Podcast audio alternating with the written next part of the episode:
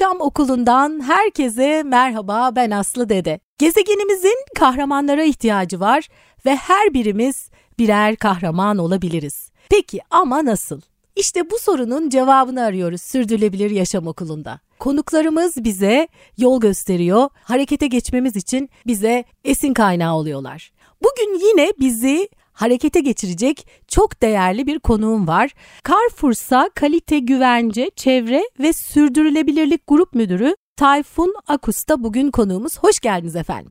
Hoş bulduk Aslanım. Çok teşekkür ederim davetiniz için. Çok mutluyum burada olmaktan, sürdürülebilirlik konuşuyor olmaktan çok mutluyum. Ben ayrıca teşekkür ederim. Çünkü podcastlerimizde dinleyenler olursa biz bir kısmını stüdyoda almıyoruz. Uzaktan alıyoruz. Zaten ses kalitesinden falan anlaşılıyor.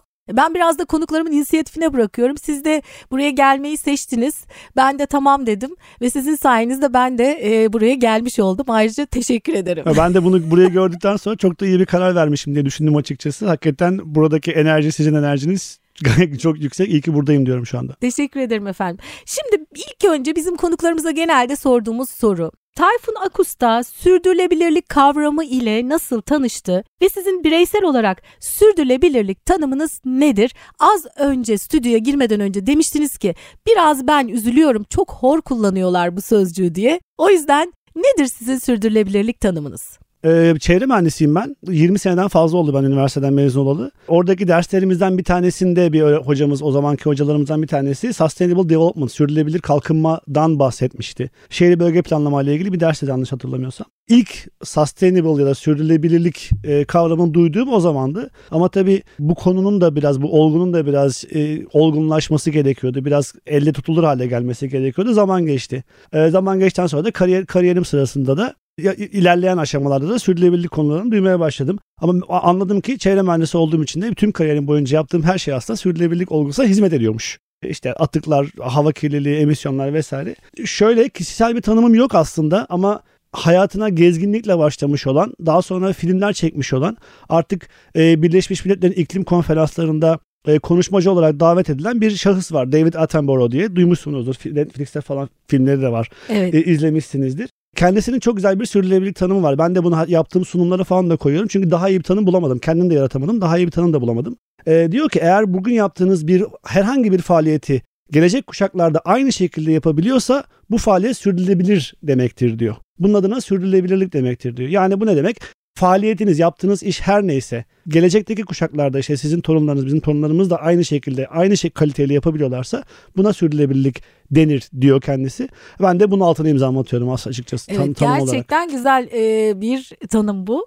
Yaşam biçiminizde sürdürülebilirlik için değiştirdiğiniz alışkanlıklar var mı ve değişim için adım atmak isteyenlere neler önerirsiniz? Ee, olmaz mı? Çünkü şeye inanıyorum sürdürülebilirlik insandan başlıyor. İnsanların kurumları ve devletleri bir yerden sonra etkileyebilmesi gerekiyor. Etkilemeye başlaması gerekiyor. O anlamda tabii ki e, yaptığımız bir sürü şey var. E, kişisel olarak yaptıklarımdan bahsedecek olsak işte kahve almaya gittiğim zaman kendi termosumla gidiyorum. E, son dönemlerde böyle bir küçük bir indirim de yapmaya başladı kahve dükkanı, kahve e, mağazaları. Yapmaları ama lazım aslında. Yapmaları Yurt lazım dışında aslında. vardı yani sanırım iki yıl önce konuştuğumuz bir programda Londra'da yaşayan bir konuğumuz vardı. O gelmişti Türkiye'ye. O zaman o demişti e, kendi bardağınızla gittiğiniz zaman indirim alıyoruz biz diye. A, bu, bu, şu, şu anda Türkiye'de de yapmaya başladılar. Ama tabii motivasyon o değil. Motivasyon 50 kuruş değil motivasyon. E, motivasyon o oradaki hem bardak üretiminde kullanılan kağıdın atı, atık olarak azaltılması. Ya tutacak alıyorsunuz vesaire. O daha sonra çöpe gidiyor. Geri dönüşümde da atık imhasında sorun çıkıyor falan. E, asıl motivasyon o. E, cam damacana kullanıyoruz. Uzun bir süredir cam damacana kullanıyoruz. İşte o yine aynı şekilde plastik damacananın çevriminde e, engelleyebilmek için. Mutfakta ben de çalışıyorum haliyle eşimle birlikte ben de çalışıyorum ve mutfakta kağıt havlu kullanmaktan e, kaçınıyoruz. Yine aynı şekilde kağıt çok değerli. E, hem ekonomik olarak değerli hem de moral olarak çok değerli. E, Türkiye'de de e, yoğun bir kağıt sıkıntısı var zaten günümüz içerisinde. Kağıt havlu yerine çok kullanımlık bezi e, tercih ediyoruz kullanmayı. Eskiden öyleydi zaten. Eskiden öyleydi zaten kağıt havlu bilmezdik yani ben de bilmezdim çocukluğumda. Ama çok çabuk alıştık değil mi? evet maalesef maalesef çok çabuk alıştık çünkü kullanat hoşumuza gidiyor bir şekilde. Ama o zaman diğerine de tekrar çok çabuk alışabiliriz demek bu. Ee, evet aslında öyle çünkü hakikaten baktığınız zaman çok güzel çok kaliteli böyle çok kullanılı bezler de var piyasada ucuzu pahalısı neyse. Ee, onlar da var onlardan da kullanmak şey oluyor kendi şirketimden kaynaklı da işte alışveriş e, perakendeciyiz, gıda perakendecisiyiz. E, biz de bütün müşterilerimizi buna teşvik ediyoruz. Kendim de örnek olmaya çalışıyorum şuna. Plastik poşet kullanmamaya çalışıyorum market alışverişlerinde. Evden yine yine aynı tedarikçiden, aynı marketten tedarik ettiğim işte çok kullanımlık bez veyahut da daha geri dönüştürülebilir veya daha çevreci olan poşetleri ya da torbaları kullanmaya tercih ediyorum. Bir de yine bizim kendi e, gıda perakendesi olmamızdan kaynaklı gıda atığına karşı çok büyük bir hassasiyetimiz var. E, bunun için de işte markete giderken alışveriş listesi yapıyorum ki ihtiyacımdan daha fazlasını almayayım. E, ya da ne bileyim işte evdeki evde buzdolabında e, en son girenleri yani ilk girenleri en önce kullanayım diye böyle küçük küçük pratikler yapmaya çalışıyoruz ailecek de olsa kişisel evet, de olsa. Harika. Peki şimdi kurumsal olarak Carrefour'sanın e, sürdürülebilirlik çalışmaları ve hedefleri neler? Şimdi sizin ünvanınızda kalite, güvence, çevre ve sürdürülebilirlik grup müdürü diyoruz biz. O sürdürülebilirlik acaba ona ne zaman eklendi?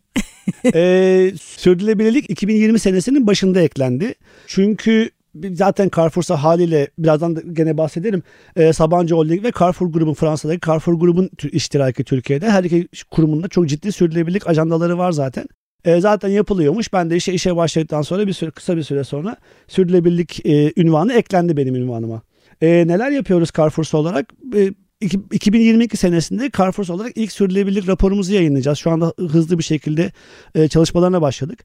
E, Nisan ayı gibi ilk sürdürülebilirlik raporumuz e, bütün web sayfalarında, bütün ortamlarda yayınlanıyor olacak. E, bunun dışında kendimize ait bir sürdürülebilirlik komitemiz var. Çeşitli gruplar, e, çeşitli fonksiyonların yöneticilerden oluşan grup sürdürülebilirlik komitemiz var ve bunun aynı zamanda altında da alt çalışma grupları bulunuyor ki konu özelinde e, çalışmalar ve projeler üretiyorlar.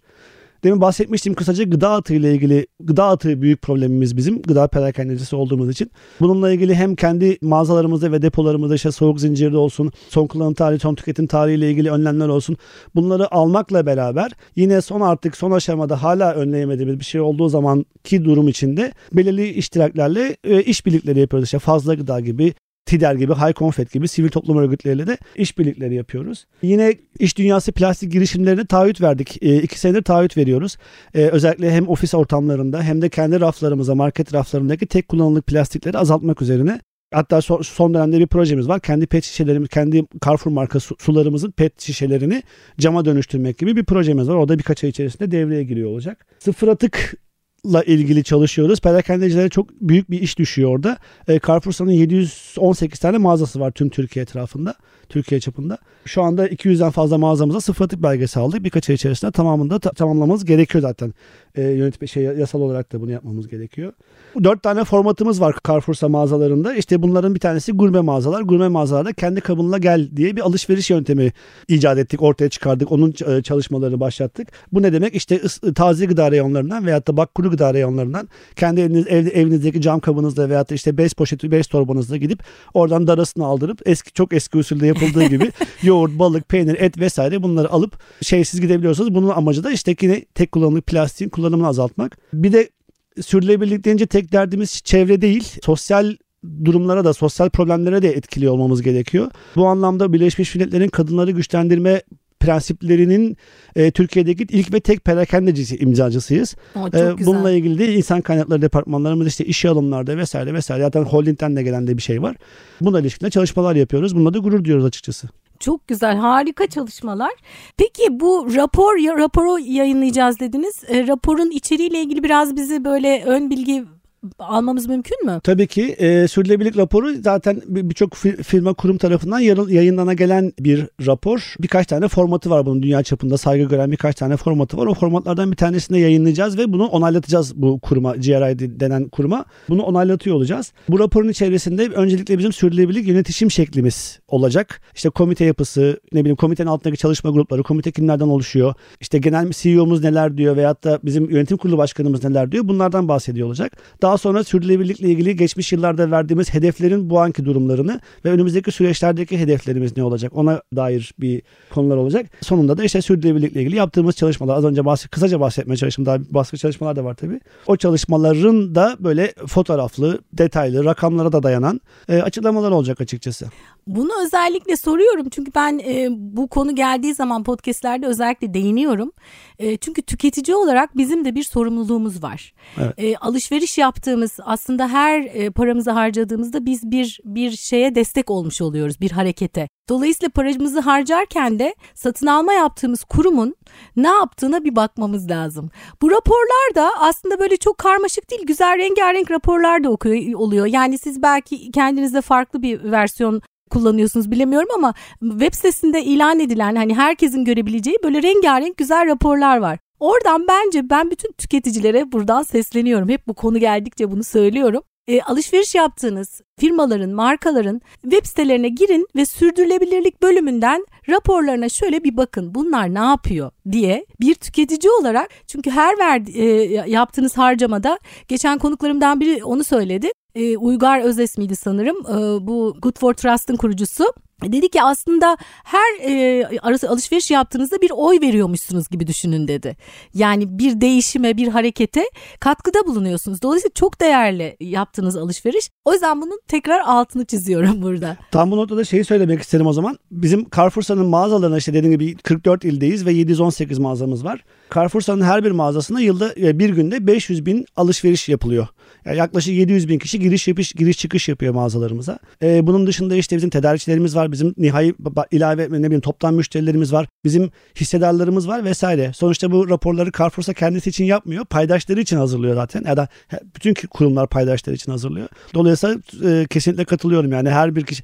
Zaten bu arada bizim e, şu andaki Carrefour'sanın sürdürülebilirlik sitesinde bizim 3 ayda bir yayınladığımız sürdürülebilirlik bültenlerimiz de var. Evet evet ee, onları onlar, ben onlar, gördüm. Onların içerisinde de yaptığımız projelerden işte güzel uygulamalardan sürdürülebilirlik özelindeki uygulamalardan bahsediyoruz. Onlar da halihazırda girilip içeriye okunabilir. Peki size göre kurumlar için e, kurumların ve e, bireylerin e, sürdürülebilirlikle ilgili sorumlulukları nelerdir? Mesela ben az önce bir tüketicilerin bence sorumluluklarının önemli şey olduğunu düşünüyorum. Yani kurumların gidip web sitelerine baksınlar, alışveriş yaptıkları yerlerin bir çeşit denetçisi olsunlar diyorum. Başka size göre sorumlulukları neler olabilir hem kurumların hem bireylerin sürdürülebilirlik için? Söyleyeceğimi sona saklamıştım ama şimdi söyleyeyim bir tarih vereceğim. 29 Temmuz 2021 bilmiyorum bir herhangi bir şey ifade ediyor mu sizin için? 29 Temmuz 2021 tarihi Dünya Limit Aşım Günü olarak ha, evet. lanse edildi.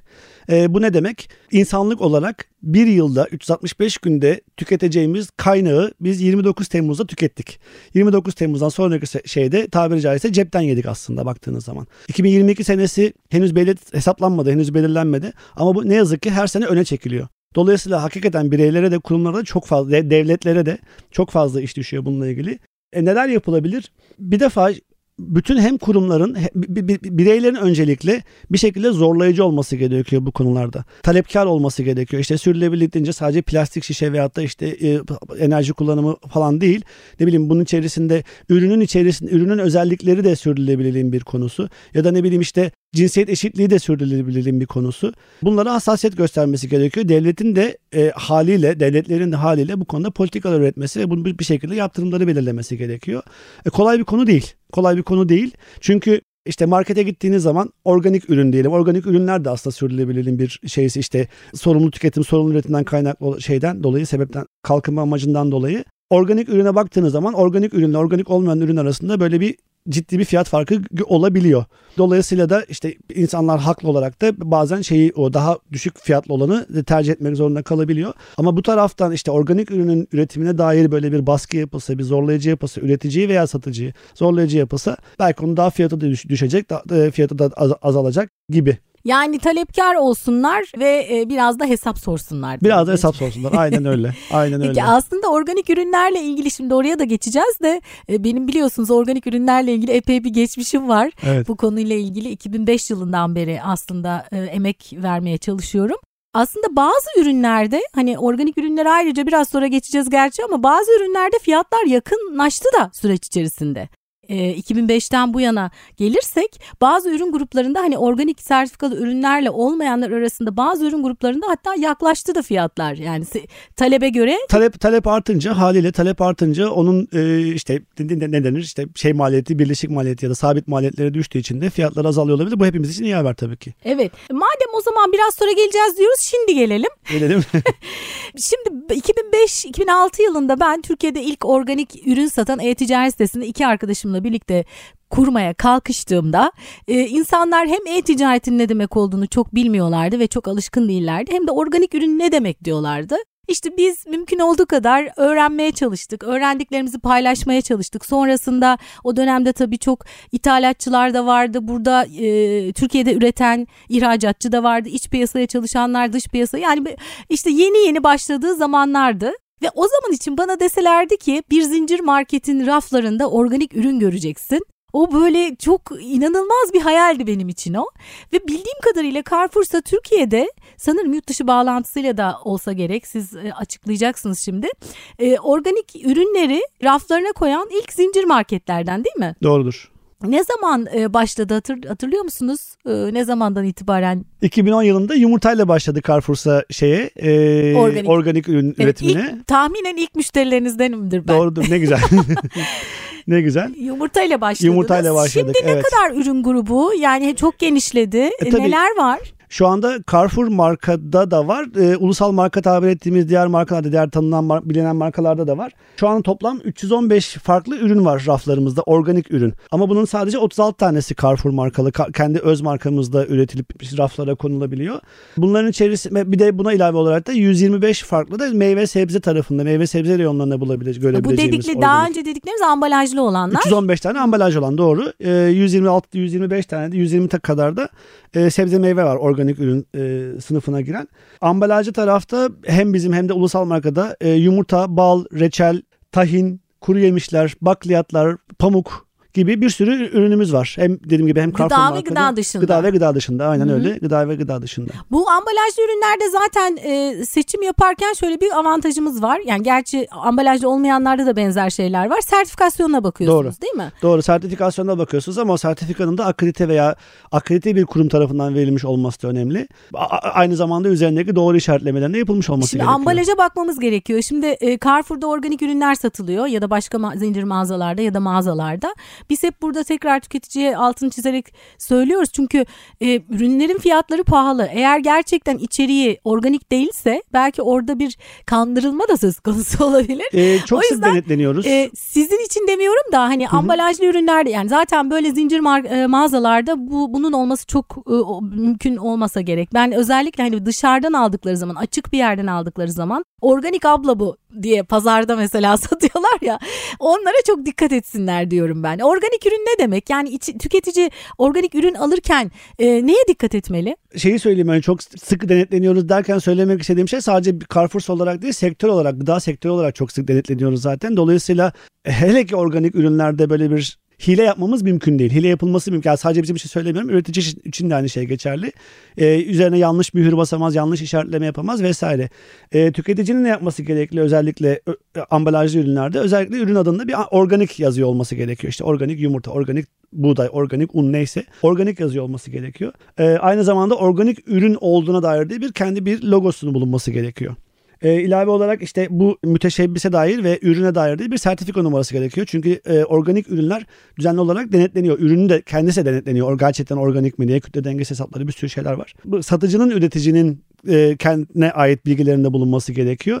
Ve aynı şekilde de yine de e, bu belgeyi veren, bu organik olduğuna dair belgeyi veren kurumun da akreditasyonunu falan da onun e, ürünün ambalajının üzerinde aranması gerekiyor. Organik olduğuna inanmak için, ikna olmak için aslında bizim normalde tüketici olarak markette alışveriş yaparken ambalaj okumamız gerekiyor. Biraz biraz fazla vakit geçirelim bence ama markette. Ee, çok çok katılıyorum. Ee, birazdan bahsedeceğim gerçi ama biz bir a, anket yapmıştık. E, perakende müşteriler üzerinde bir anket yapmıştık.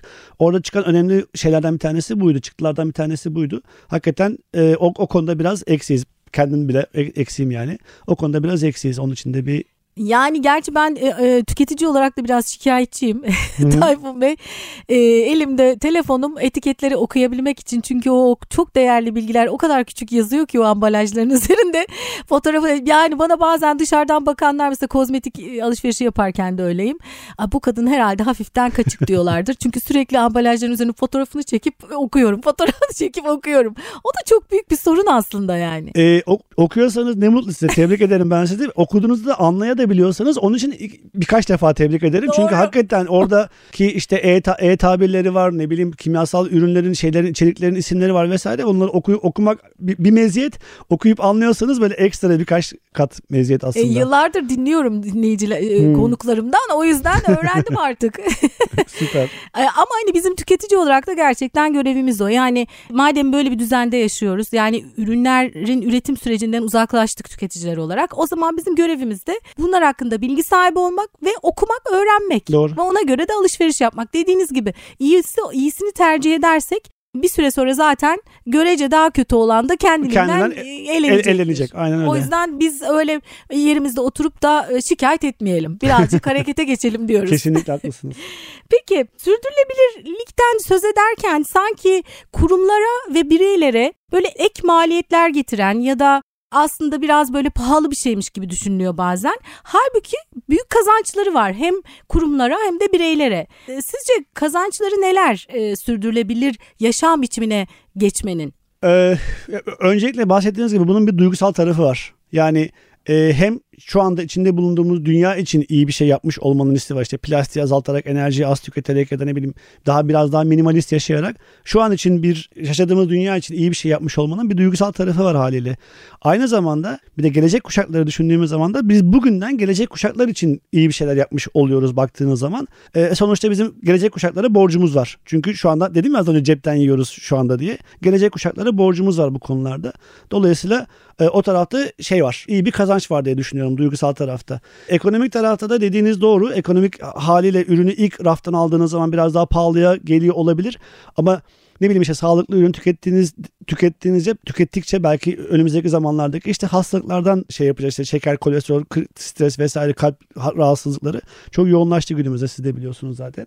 Bir de aynı zamanda da işte evin içerisinde de, de kendi e, günlük yaşamınızda da biraz sadeleşmeye doğru gidecek gidiliyor. Tasarruf Bu, yapmış da olacağız yani. Tasarruf yapmış olacaksınız. Bir de etra, etrafınızdaki kalabalığı da azaltmış olacaksınız. İşte kılık kıyafeti satın alırken ya da ne bileyim e, yiyecek satın alırken.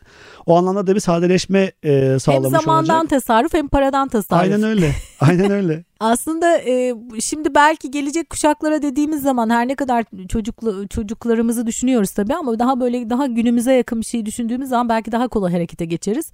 Dolayısıyla paradan ve zamandan tasarruf hele hele bu ekonomik e, sıkıntıların yaşandığı dönemde sürdürülebilir yaşam kültürünü benimserseniz özellikle ekonomik açıdan da tasarruf sağlamış olacaksınız diyelim bireylere. Peki kurumlara nasıl bir avantajı var, kazancı var? Kurumlara da tabii sürdürülebilirlik konuları birçok konuda yatırım gerektiriyor. En başta bir belki küçük de olsa bir yatırım yapmak gerekiyor. Ama örneğin işte su tüketimiyle veya enerji tüketimiyle ilgili yapılacak küçük yatırımların uzun vadede elektrik ve su faturalarında tasarrufu indirimi yaptığını e, gördükçe veya az kullanımı sebep olduğunu gördükçe bu ekonomikte bir fayda sağlamış oluyor. Evet evet. Yani işte biz aslında biraz da şunu söylemek istiyoruz.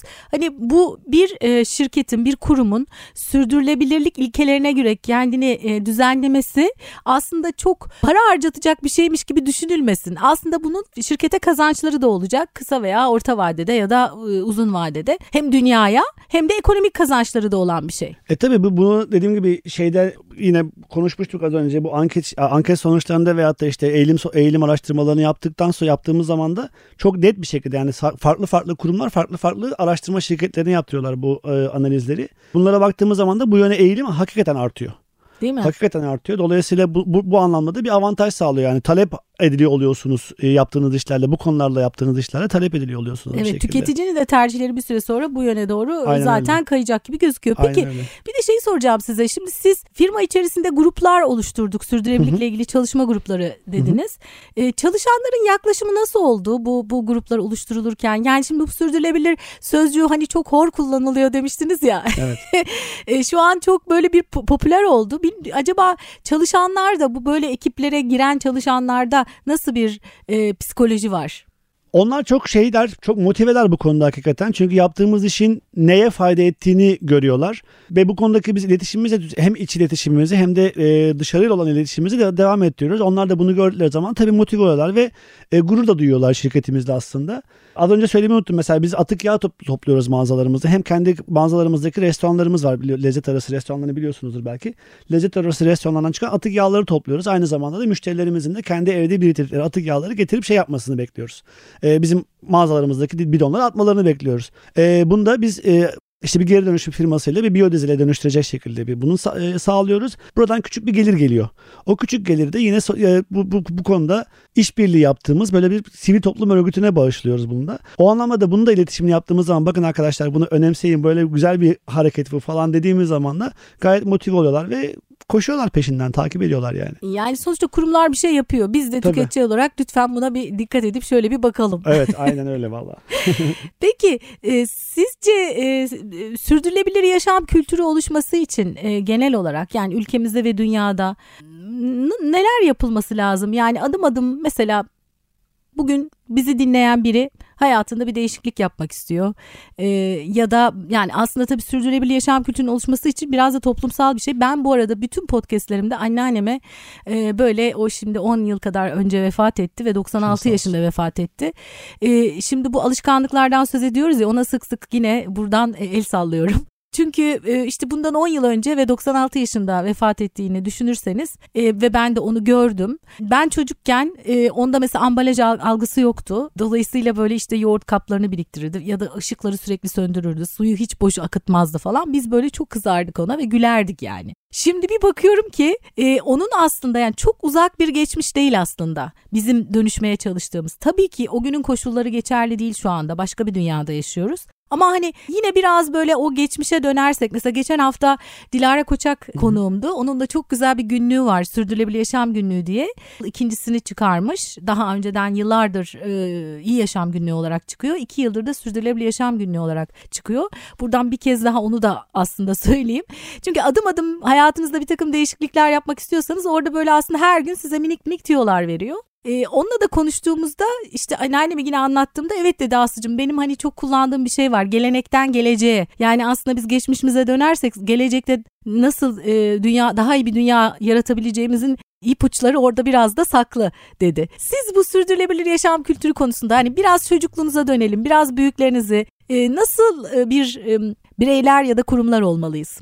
Ee, benim sürdürülebilirlik konusu deyince böyle en büyük takıntım enerji hakikaten enerji. Ee, ya böyle evde falan da böyle işte bir ışık ihtiyaç dışında böyle açık durduğu zaman falan da böyle şey oluyorum böyle bir, bir üzülüyorum da böyle bir irite de oluyorum falan. En büyük şeyim enerji hakikaten enerji tasarrufu. Enerjinin az tüketilmesini sağlamak çok büyük önem taşıyor. Birazdan bahsedeceğiz gerçi işte bir buçuk derece diye bir şey var hayatımızda. Buna hepimizin destek olması gerekiyor. Bütün insanların destek olması gerekiyor. Ee, ikinci takıntım da plastik. Özellikle tek kullanımlık plastikler. İşte ben evde cam, cam damacana kullanıyorum dedim, termos kullanıyorum artık falan dedim. İkinci mümkün olduğu kadar plastik kullanımından kaçmamız gerekiyor. Çünkü işte bir pet şişe bin senede falan e, kendi kendine yok oluyor doğada. E, dolayısıyla bunu da bir şekilde enge- engelliyor olmamız gerekiyor. En sonuncusu da su. E, su çok değerli artık. Hakikaten çok değerli artık. E, işte dün bir şeyde dinledim ya da okudum. E, 2034 yılında falan Türk dünyada su kalmayacak ya da su krizine gireceğiz. Dünya olarak su krizine gireceğiz diye e, bir şey var. Çünkü artık bir, bir, bir yerden sonra bütün ülkelerin petrolden ve fosil yakıttan kaçtığı günümüzde su daha değerli olacak o gün geldiğinde. Ne yazık ki bu, bu üç, e, üçüne şey yapmamız gerekiyor diye düşünüyorum. Yani benim en azından tüm şirketlerden, kurumlardan ve kişilerden de şeyim bu olur. Yani Ee, kurum beklentim. sonuçta kurum ve e, birey birbirinden çok ayrı şey değil. Aynen kurum öyle. zaten bireylerden oluşuyor E, ve e, kurumlarda karar vericiler e, kendi yaşamlarında değişiklik yapıp bir de bunu da kuruma yansıttıkları zaman e, çok da e, moralimizi bozmayalım diyorum ben. Ne Tabii dersiniz? biraz da alttan dediğiniz gibi biraz da alttan yukarı doğru gelmesi gerekiyor. İşte belki bizim bu, bu, bu sebepten dolayı da işte devletleri de şey yapmamız gerekiyor. Bu konuya zorlamamız gerekiyor bazı politikalar üretsinler diye. Ee, bakalım göreceğiz. Peki eklemek istediğiniz başka bir şey var mı sürdürülebilirlikle ilgili buradan Ee, bize söylemek istediğiniz? Var.